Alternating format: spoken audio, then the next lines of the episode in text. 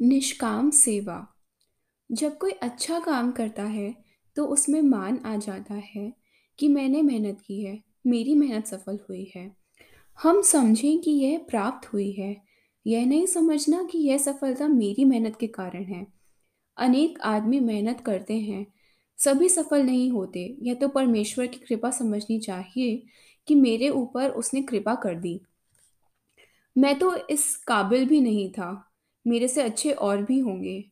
मेरी कामयाबी तो उसी की देन है। परमेश्वर का धन्यवाद करना चाहिए। स्वभाव होना चाहिए कि हर काम में धन्यवाद करें। अगर बच्चा धन्यवाद करता है तो माँ खुश होती है। परमेश्वर बच्चों के लिए बहुत कुछ करते हैं। उसका तो ममत्व सबसे है। धन्यवाद करने से अपना भी मंगल होता है। हर कदम पर वे कृपा करते हैं। यदि मुड़कर देखें कई ऐसे लोग होंगे जो इन चीज़ों को तरसते रहते हैं। ऐसे बहुत इंसान मिलेंगे जो एक साधु से दूसरे साधु के पास जाते हैं, भटकते हैं। कोई ही ऐसे सौभाग्य वाले होते हैं जिनको परमेश्वर का सरल, सीधा पथ मिल जाए।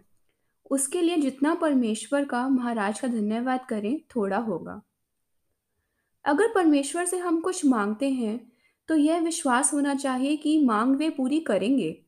अपनी कमियों को दूर करना चाहिए और प्रार्थना के माध्यम से दूसरों की कमियाँ भी दूर करें।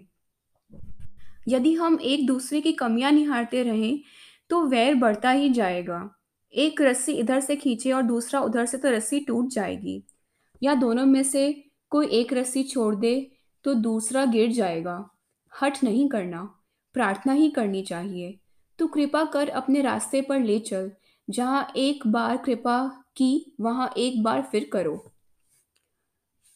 यह आए दिन देखते हैं कि ज्योतिषियों के पास जाते हैं, बाधा आ जाए तो पूजा करवाते हैं, परंतु जो दूसरों के लिए प्रार्थना करता है, उसे अवश्य लाभ होगा। दूसरे की आत्मा जग जाएगी, अपना भी लाभ होगा, उसका भी लाभ होगा। जितना भी हो सके जहाँ अपने आप को ऊपर उठाते हैं, दूसरों को भी उठाएँ। निष्काम सेवा परमेश्वर का पूजन ही समझना चाहिए।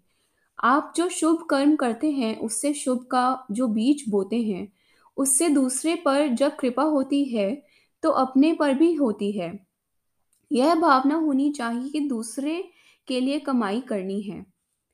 वाइब्रेशंस हैं जिसका दूर दूर तक प्रभाव पड़ता है। एक लड़का होशियारपुर कॉलेज में पढ़ता था।